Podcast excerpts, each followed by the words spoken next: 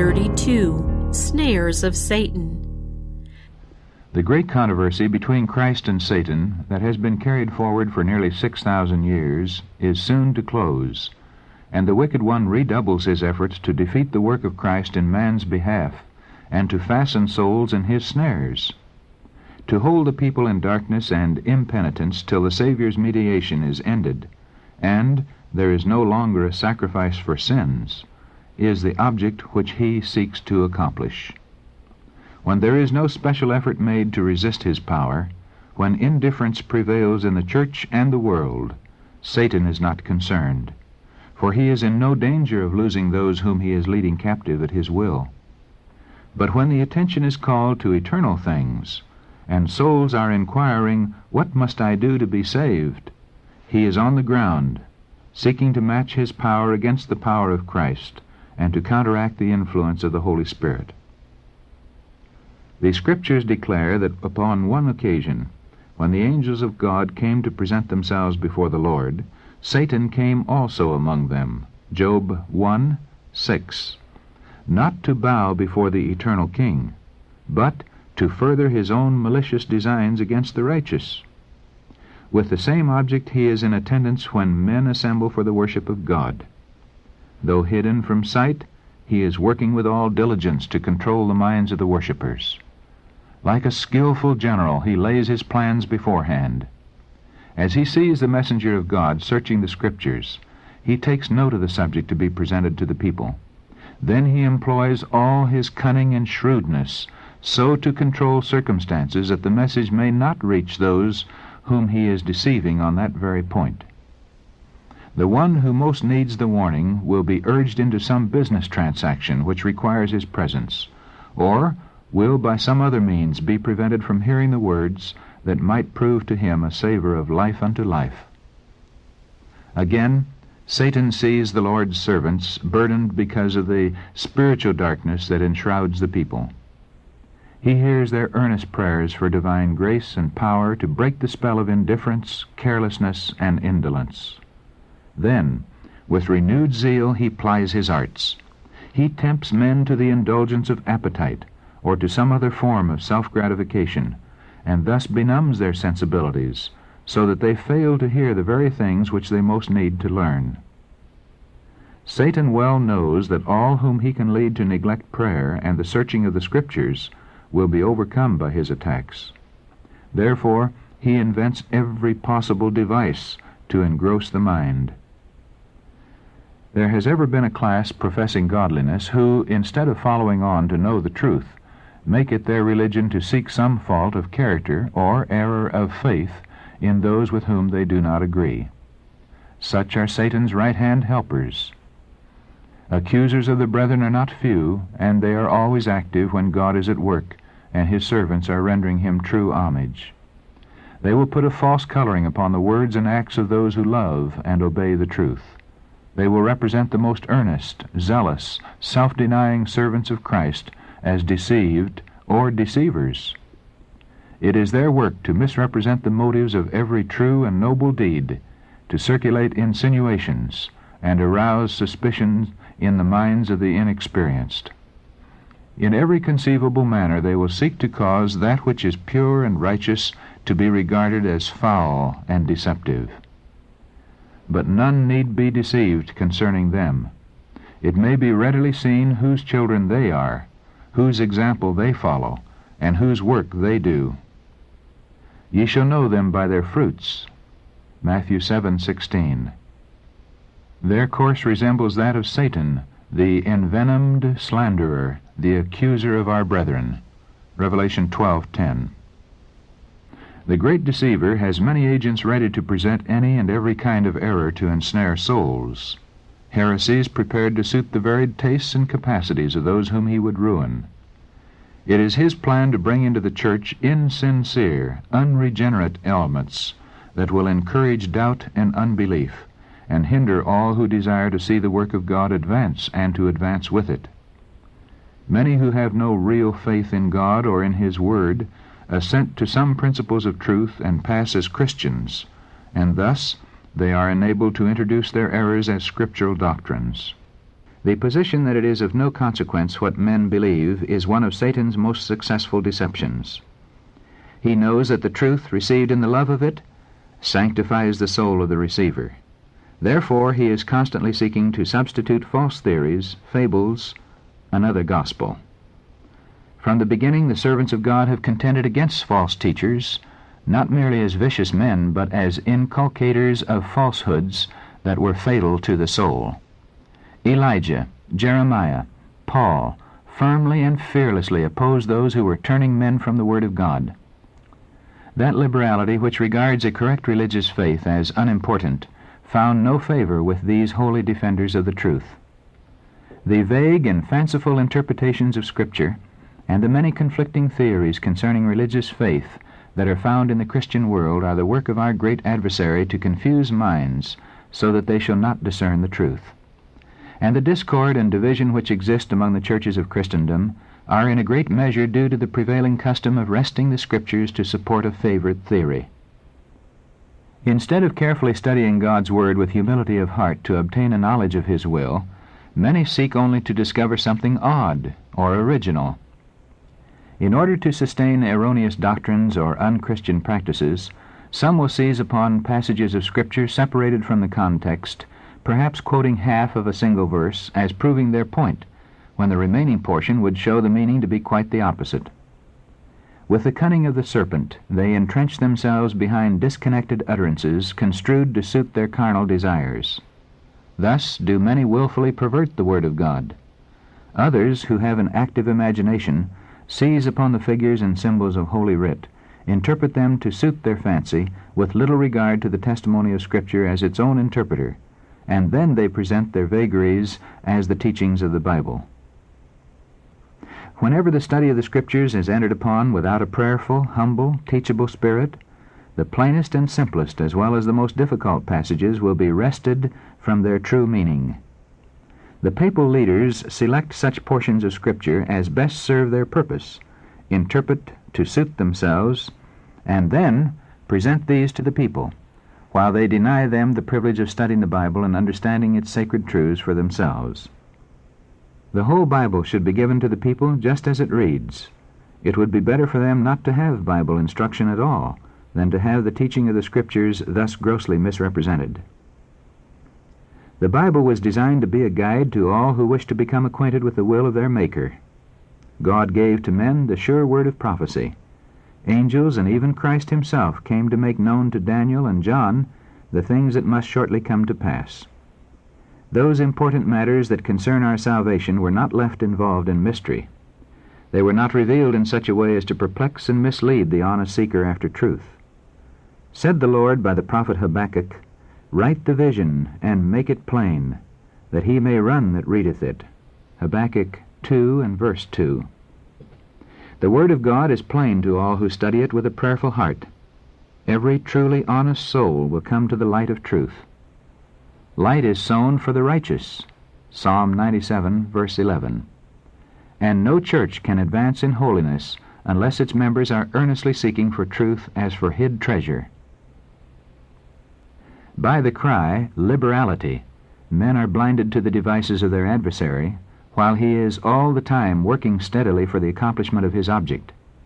As he succeeds in supplanting the Bible by human speculations, the law of God is set aside, and the churches are under the bondage of sin while they claim to be free. To many, scientific research has become a curse. God has permitted a flood of light to be poured upon the world in discoveries in science and art. But even the greatest minds, if not guided by the Word of God in their research, become bewildered in their attempts to investigate the relations of science and revelation. Human knowledge of both material and spiritual things is partial and imperfect. Therefore, many are unable to harmonize their views of science with Scripture statements. Many accept mere theories and speculations as scientific facts, and they think that God's Word is to be tested by the teachings of science falsely so called. 1 Timothy chapter 6 verse 20.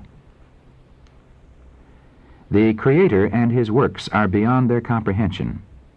And because they cannot explain these by natural laws, Bible history is regarded as unreliable. Those who doubt the reliability of the records of the Old and New Testaments too often go a step further and doubt the existence of God and attribute infinite power to nature. Having let go their anchor, they are left to beat about upon the rocks of infidelity.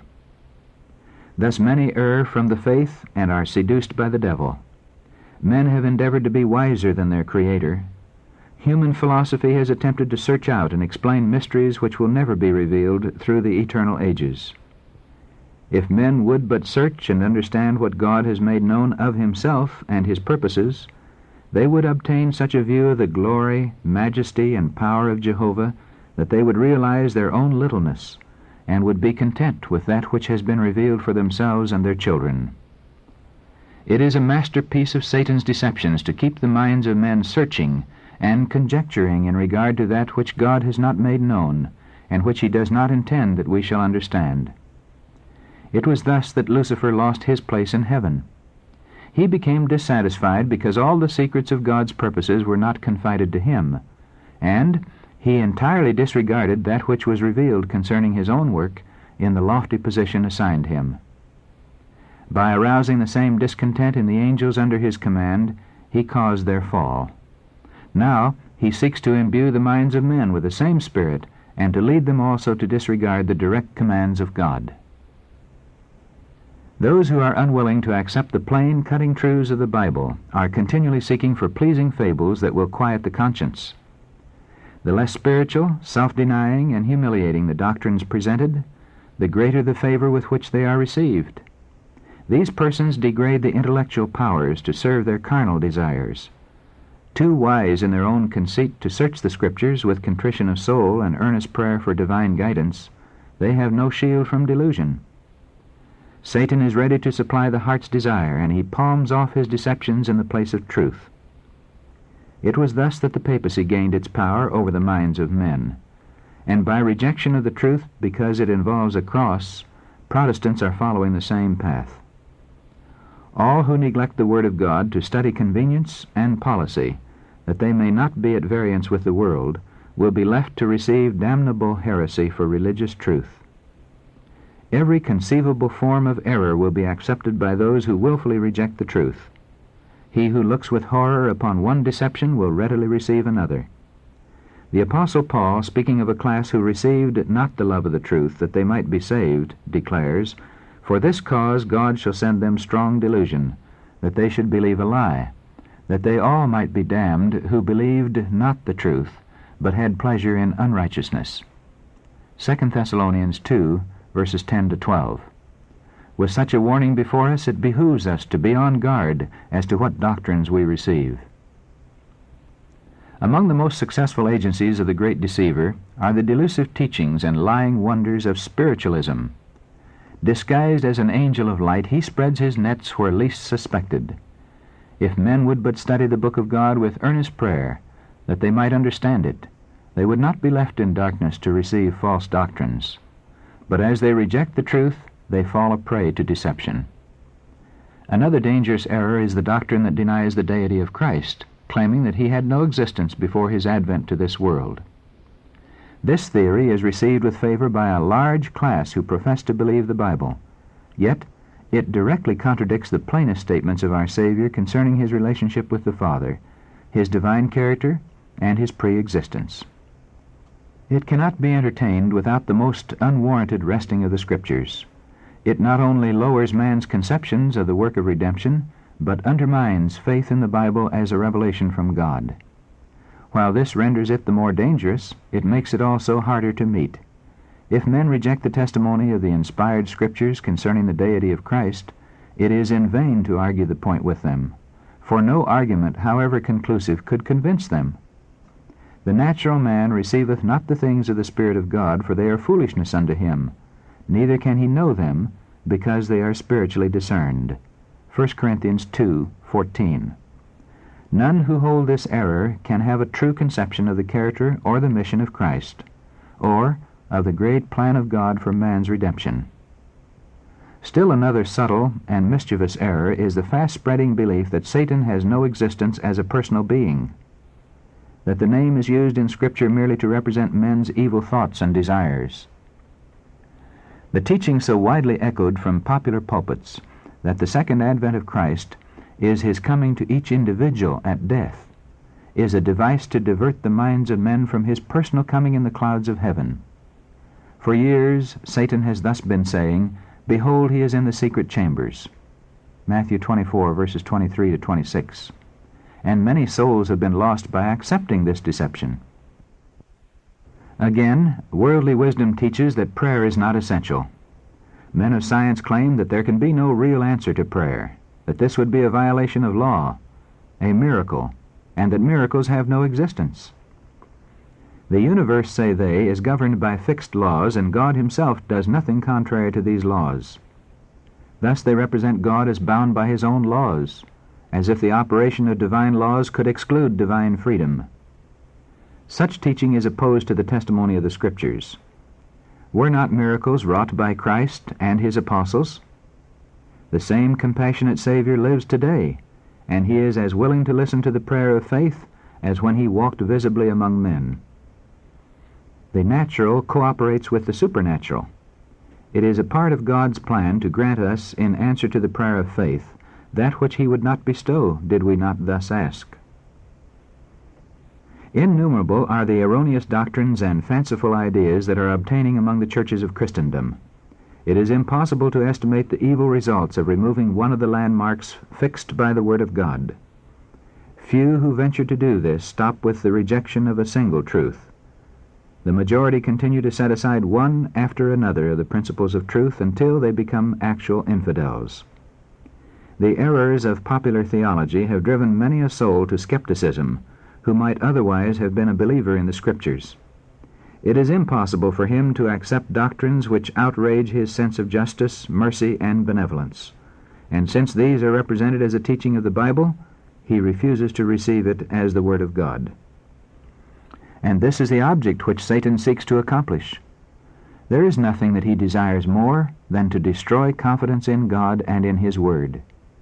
Satan stands at the head of the great army of doubters and he works to the utmost of his power to beguile souls into his ranks.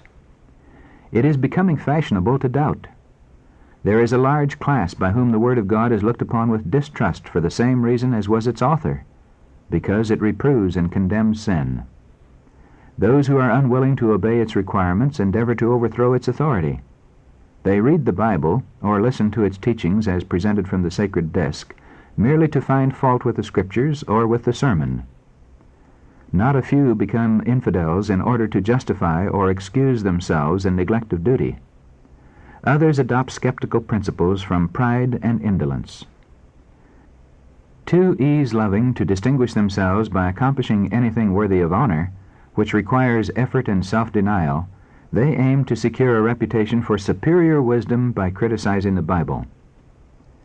There is much which the infinite mind, unenlightened by divine wisdom, is powerless to comprehend, and thus they find occasion to criticize. There are many who seem to feel that it is a virtue to stand on the side of unbelief, skepticism, and infidelity.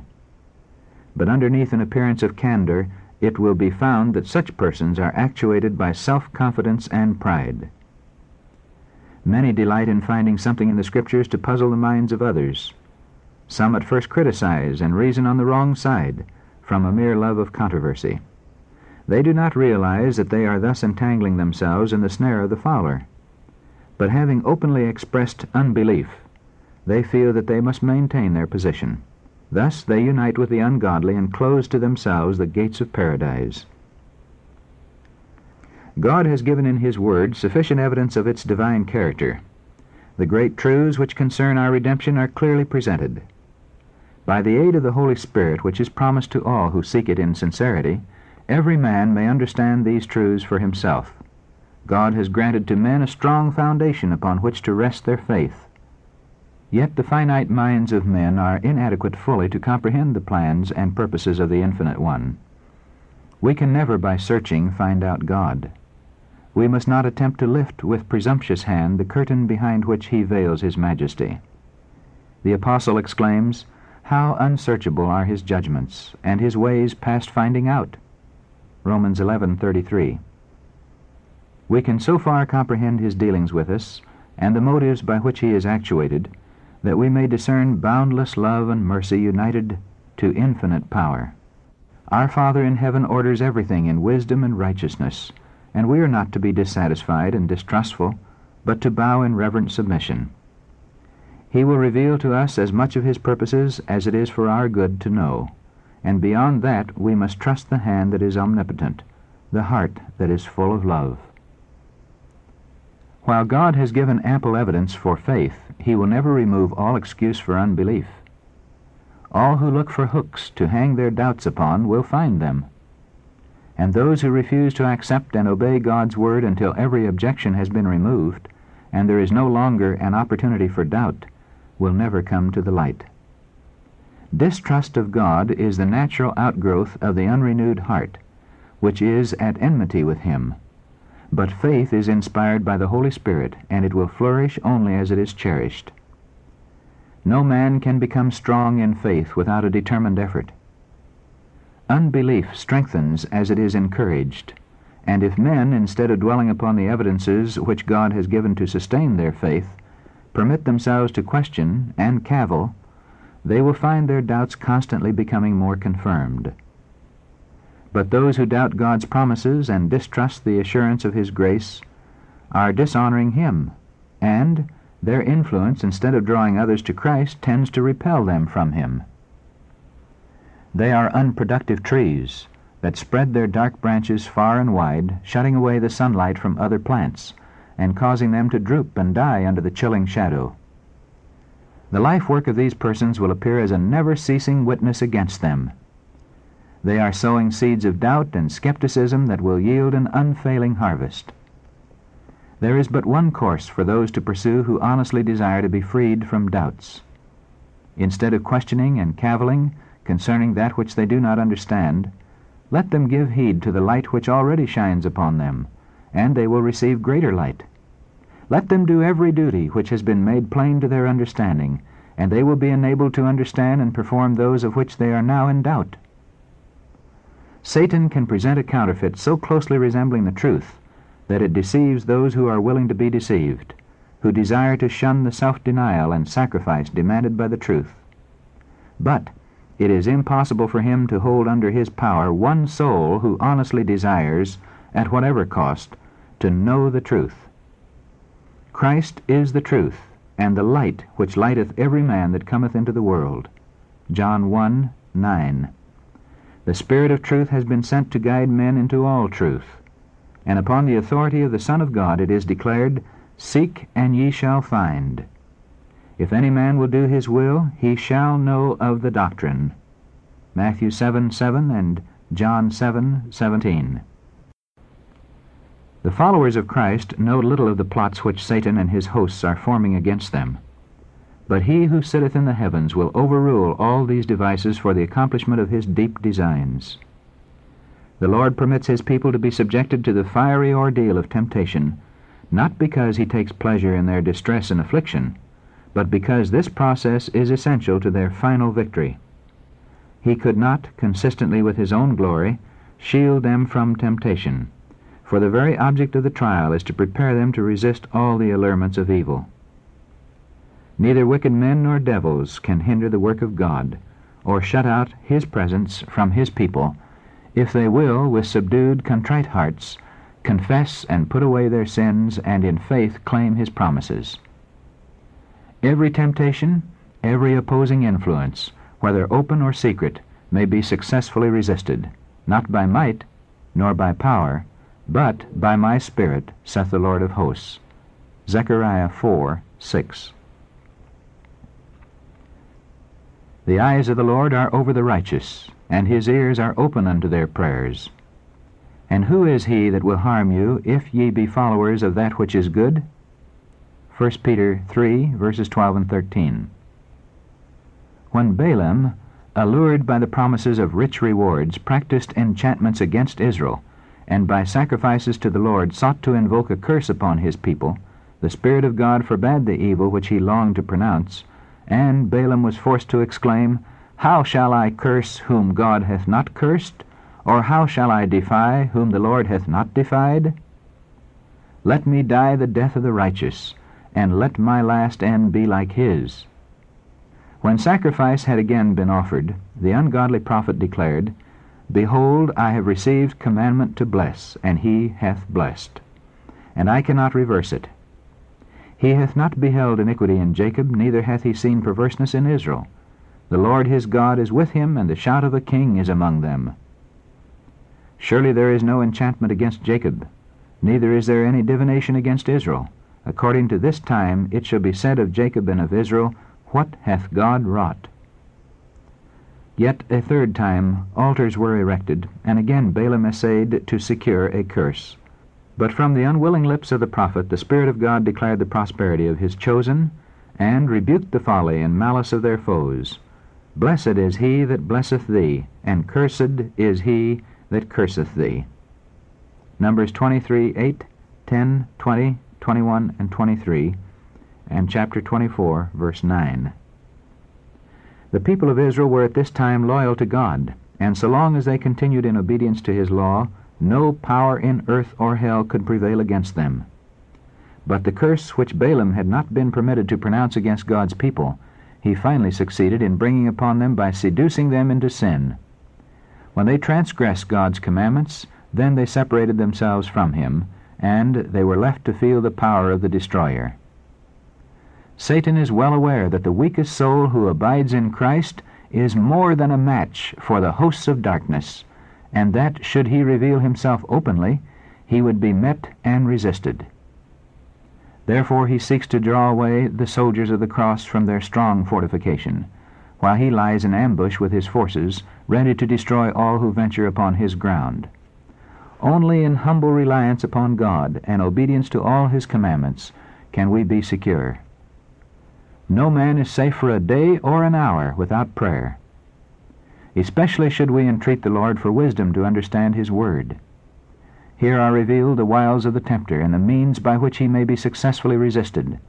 Satan is an expert in quoting Scripture, placing his own interpretation upon passages, by which he hopes to cause us to stumble. We should study the Bible with humility of heart, never losing sight of our dependence upon God. While we must constantly guard against the devices of Satan, we should pray in faith continually, Lead us not into temptation.